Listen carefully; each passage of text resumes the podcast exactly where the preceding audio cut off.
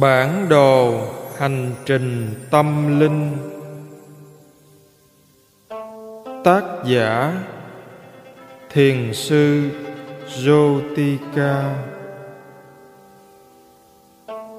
Dịch giả Tì Kheo Tâm Pháp.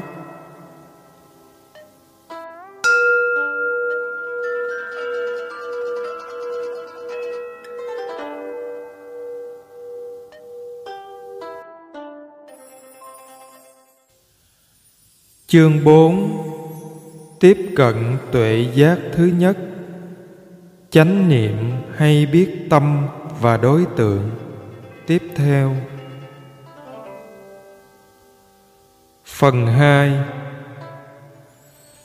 Sát na định không có nghĩa là bạn chỉ chánh niệm trên đề mục trong một sát na, mà nghĩa là định tâm chỉ kéo dài trong một sát na.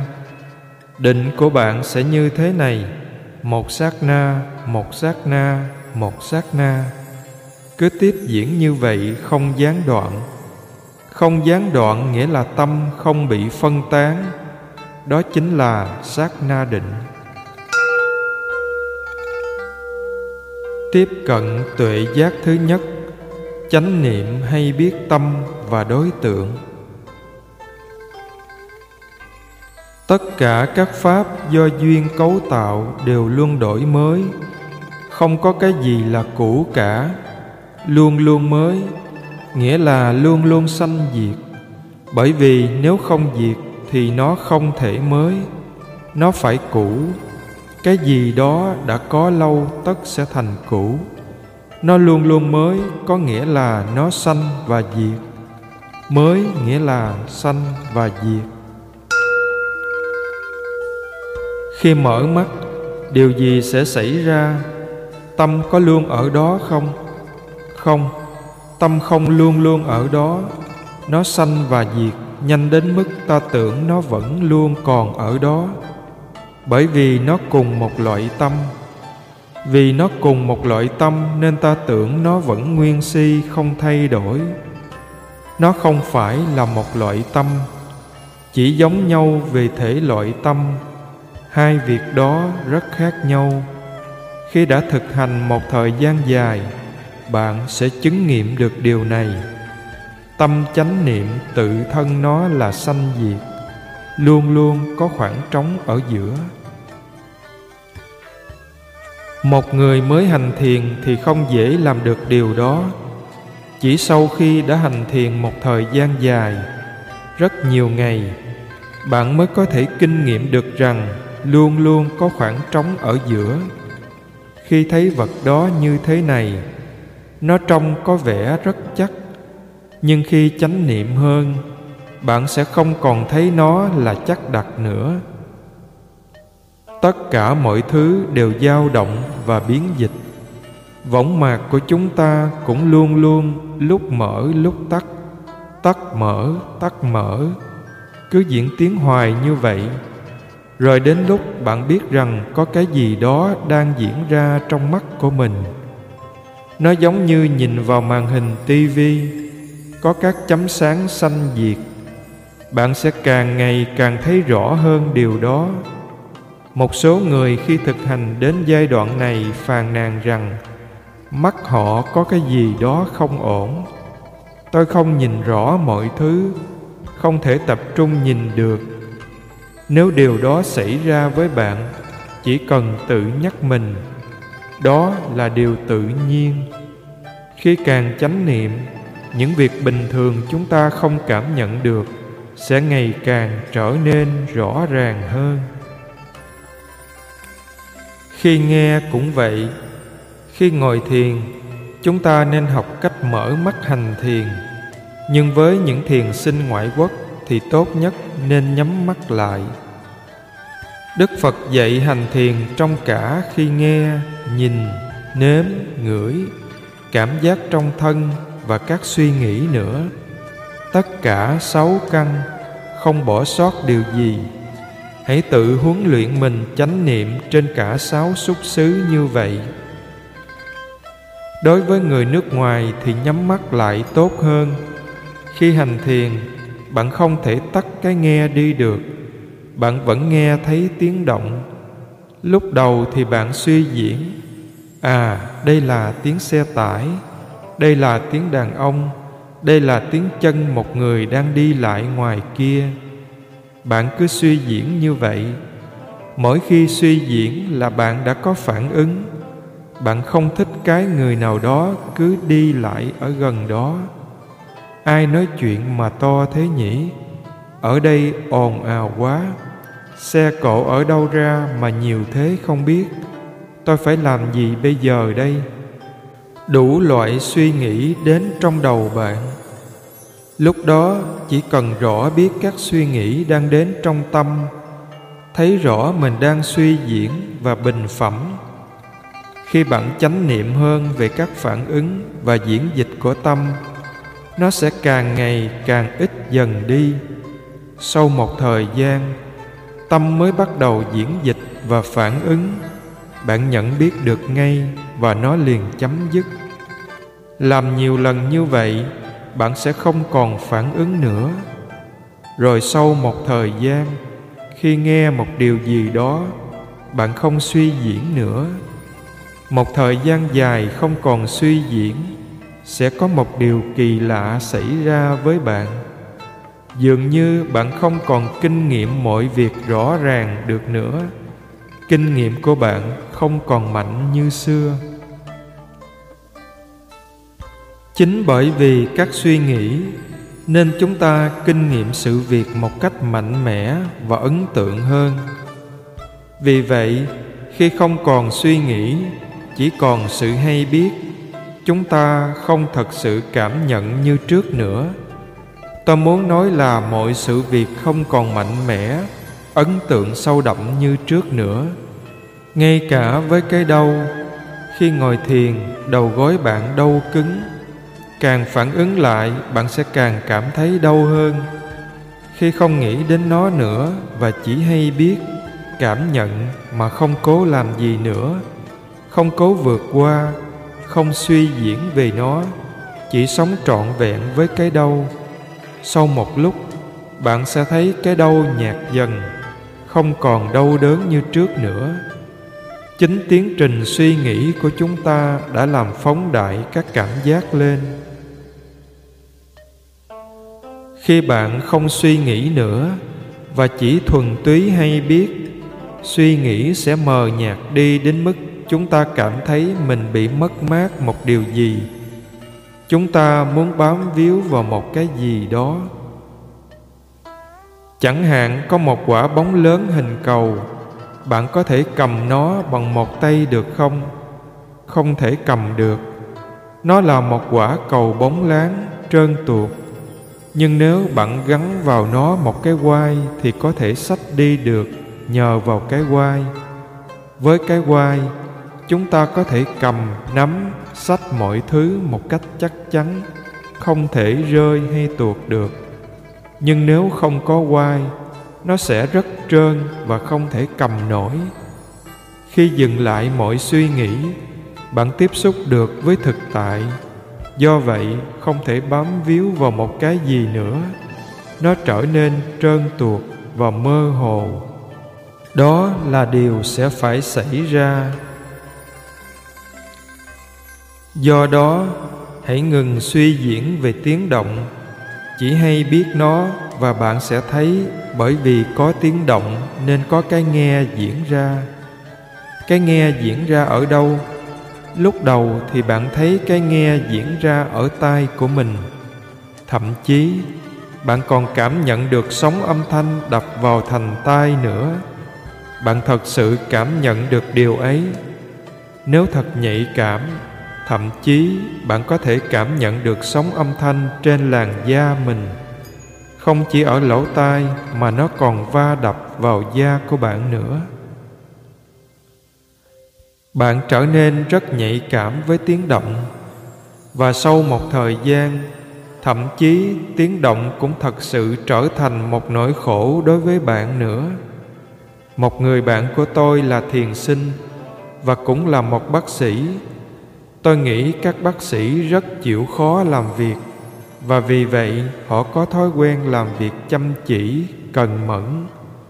Thực tế để trở thành bác sĩ, bạn phải làm việc thật chăm, và khi hành thiền, họ cũng rất chăm chỉ.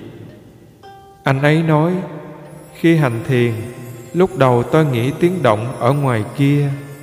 Anh ấy sống trong một khu đông dân có rất nhiều xe cộ, cũng ở một góc thành phố như ở đây. Và nó đến với tôi, tôi cảm nhận được tiếng động ở tai mình. Về sau anh lại nghĩ, tiếng động đang diễn ra trong tai tôi.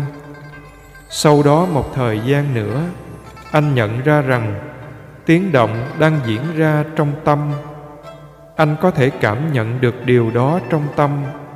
Tâm hay biết và đối tượng, chúng xúc chạm nhau. Bạn cảm nhận được sự xúc chạm đó, tâm và đối tượng chạm nhau.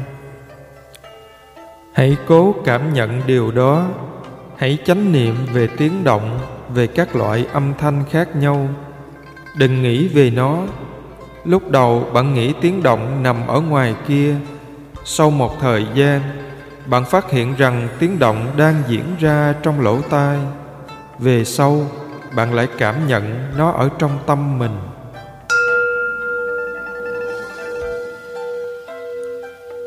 Không có tâm, không thể nhận biết bất cứ điều gì. Bởi vì có tâm hay biết sanh khởi, nên bạn mới thấy mình nhận biết âm thanh. Hãy cố gắng rõ biết toàn bộ cả quá trình. Vì trong quá trình đó, bạn có thể phản ứng lại bằng cách thích hay không thích. Bạn cũng rõ biết luôn điều đó nữa. Tôi thích âm thanh này, không thích tiếng động kia. Mỗi khi bạn phản ứng như vậy, hãy chánh niệm hay biết điều đó. Cái này nghe hay quá, cái kia nghe thật dở. Thật khổ khi cứ nghe mãi tiếng động này. Thường thì mắt chúng ta không cảm nhận được cảm giác dễ chịu, lạc thọ hay khó chịu, khổ thọ. Mắt chỉ kinh nghiệm được những cảm giác trung tính, không khổ không lạc mà thôi. Nhưng khi nhìn, chúng ta lại suy diễn thêm, và khi thích thì chúng ta lại thấy vui vẻ, hạnh phúc. Không thích thì buồn bực, đau khổ. Điều đó không xuất phát từ nhãn thức, mà chính từ tâm thức. Khi chúng ta không suy diễn nữa, khi chúng ta dừng lại chính nơi nhãn thức dừng, chúng ta sẽ không có bất cứ cảm giác lạc hay khổ nào cả. Tất cả mọi thứ đều trở thành trung tính, không khổ, không lạc. Khi nhìn một vật nào đó, không có gì là khổ hay lạc trong cái nhìn ấy cả. Chỉ có sự suy diễn trong tâm khiến nó thành khổ hay lạc, dễ chịu hay khó chịu mà thôi. Khi nhìn một ánh sáng chói mắt như hàng điện chẳng hạn, nó sẽ làm mắt ta khó chịu, đau đớn. Vấn đề nảy sinh ở đây là đối tượng của con mắt đau hay sắc ru bá đau. Thật ra, không phải võng mạc cảm nhận cái đau, mà một bộ phận khác của cơ thể cảm nhận nó. Với tai cũng vậy. Tai chỉ nhận biết được âm thanh, chứ không cảm nhận được cái đau. Nhưng tất cả chúng đều xảy ra ở cùng một chỗ. Chúng hòa lẫn, hợp nhất với nhau. Hãy cố gắng hiểu thật rõ những điều này, bởi vì đây là những bản chú giải cổ mà tôi muốn giải thích rõ.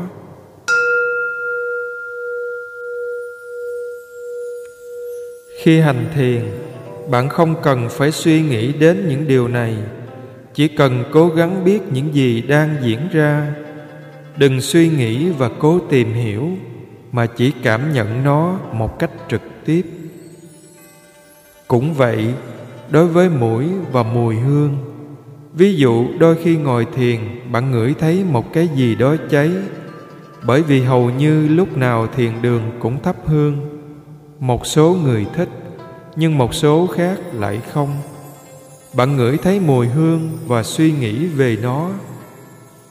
Mùi này thơm quá. Và khi không thích thì bạn nói, Sao mấy người lại thích cái mùi kinh khủng này? Tại sao họ lại đốt những thứ này ở đây nhỉ? Nó có hại cho phổi. Bạn bắt đầu suy nghĩ. Khi bắt đầu nghĩ ngợi như vậy, hãy chánh niệm hay biết các suy nghĩ đó. Thích hay không thích chỉ là sự suy diễn của chúng ta. Chúng ta đã quen ưa cái này, ghét cái nọ. Đó chính là thói quen bị điều kiện hóa của chúng ta. Nếu bạn thật sự cảm thấy nó không tốt cho phổi của mình, một số người bị dị ứng với các loại mùi, thì có thể ngồi ra một chỗ khác. Điều quan trọng là đừng phản ứng, đừng suy diễn gì cả. Khi ngửi một mùi gì, chỉ chánh niệm rõ biết nó, bởi vì có mùi đó nên mới có tâm biết đó. Bởi vì có một bộ phận trong thân nhạy cảm với mùi, nên tâm hay biết này mới sanh khởi. Các giác quan, đối tượng và tâm hay biết, căn, trần, thức. Khi hành thiền, bạn có thể hay biết cả ba, nhưng đừng cố suy nghĩ về chúng. Bạn có thể chánh niệm về bất cứ phần nào trong ba phần đó, và chỉ cần chánh niệm một phần là đủ. Đừng cố phải thấy cho được cả ba phần khác nhau này. Người khác dễ thấy được phần khác, nhưng chỉ là cùng một tiến trình mà thôi. Bạn chỉ cần chánh niệm về một phần của nó là đủ.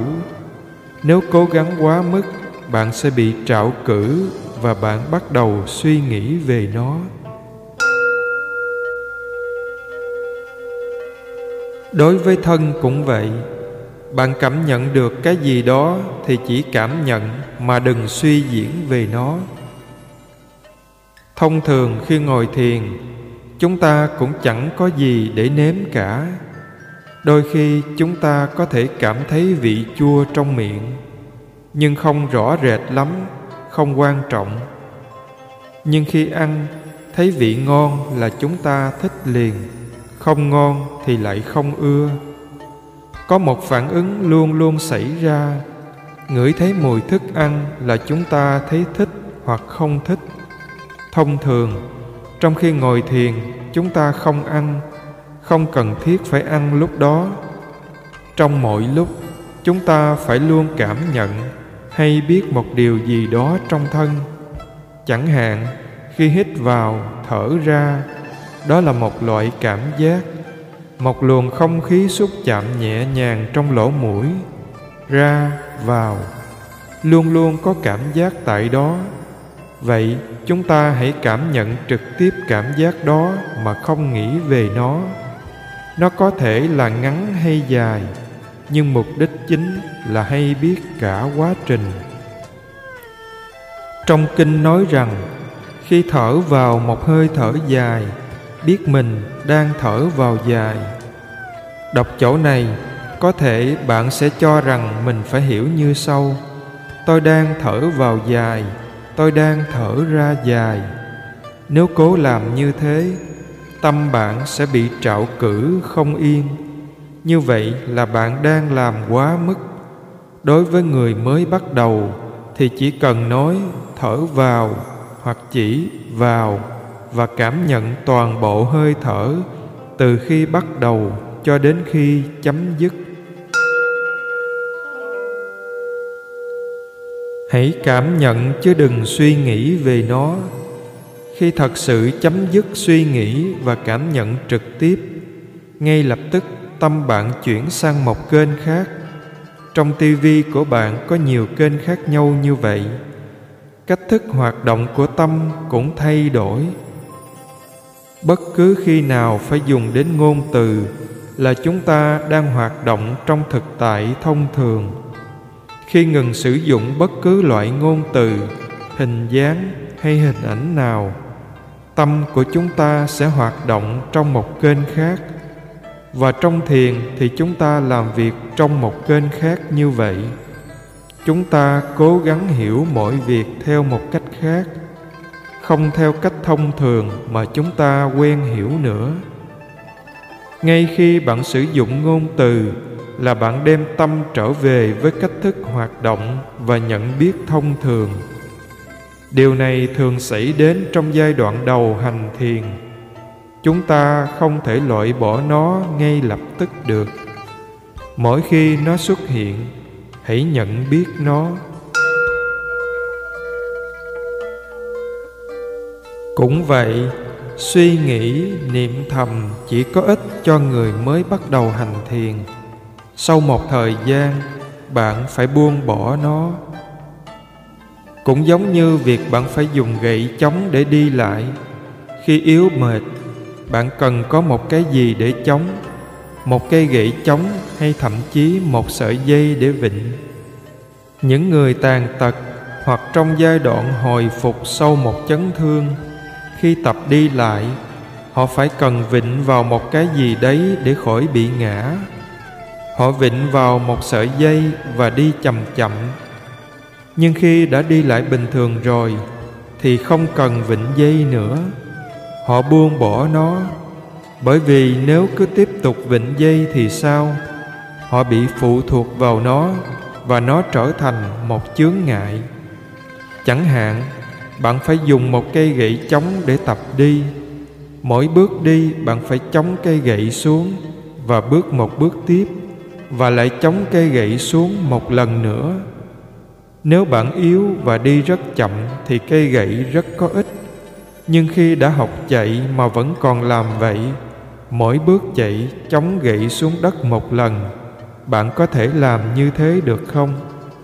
Nếu cố làm thế, bạn sẽ phải chạy chậm lại. Vậy lúc đó hãy vứt cây gậy đi. Nó rất có ích đấy, nhưng bây giờ thì không còn cần thiết nữa.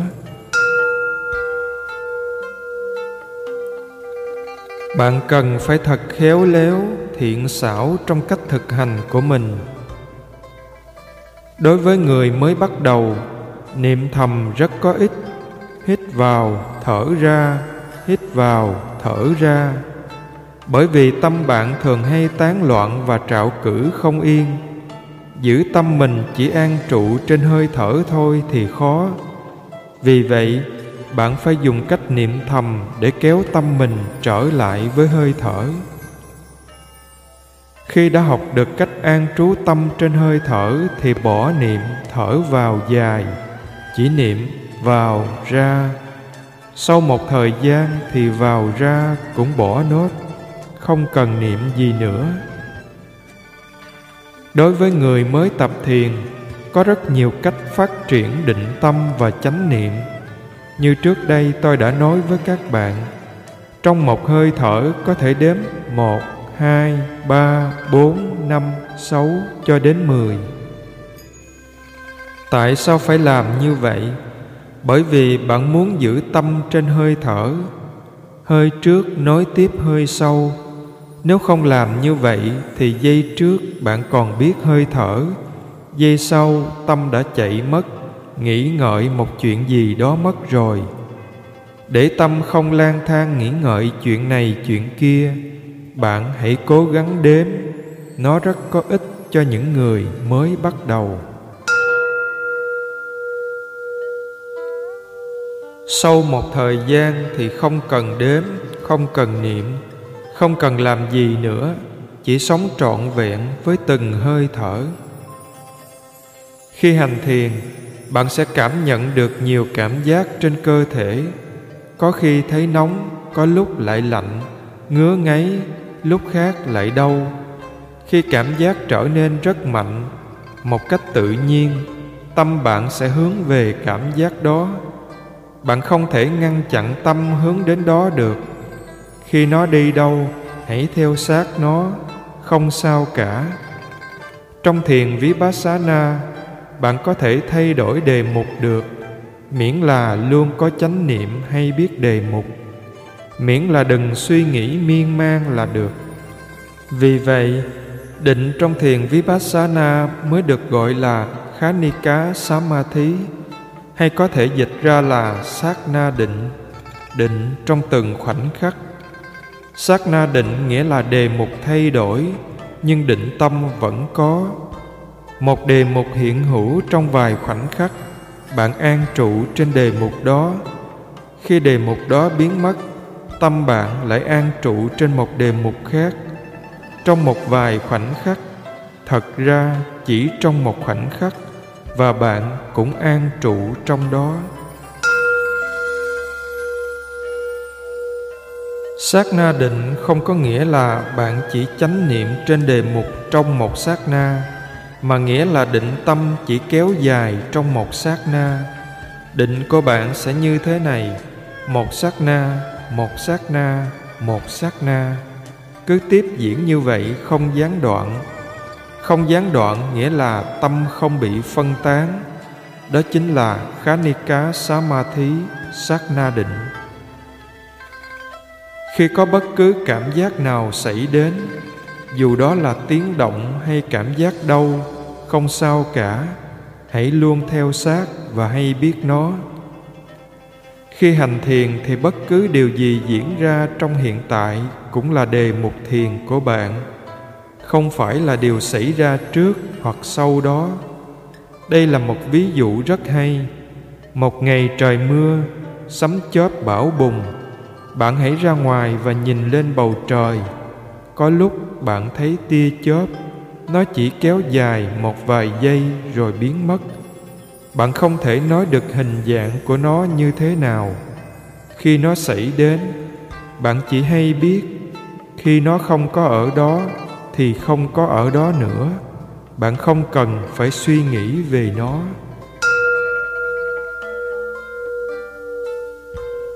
Hãy sẵn sàng, luôn luôn có mặt, rồi đề mục sẽ đến và bạn biết rõ nó. Đừng chờ đợi cái gì đến tiếp. Đừng cố tạo ra một kinh nghiệm nào, chớ làm cho kinh nghiệm thiền của mình phải tốt hơn. Nhưng hãy sống với bất cứ cái gì đang diễn ra, sống hoàn toàn trọn vẹn với nó.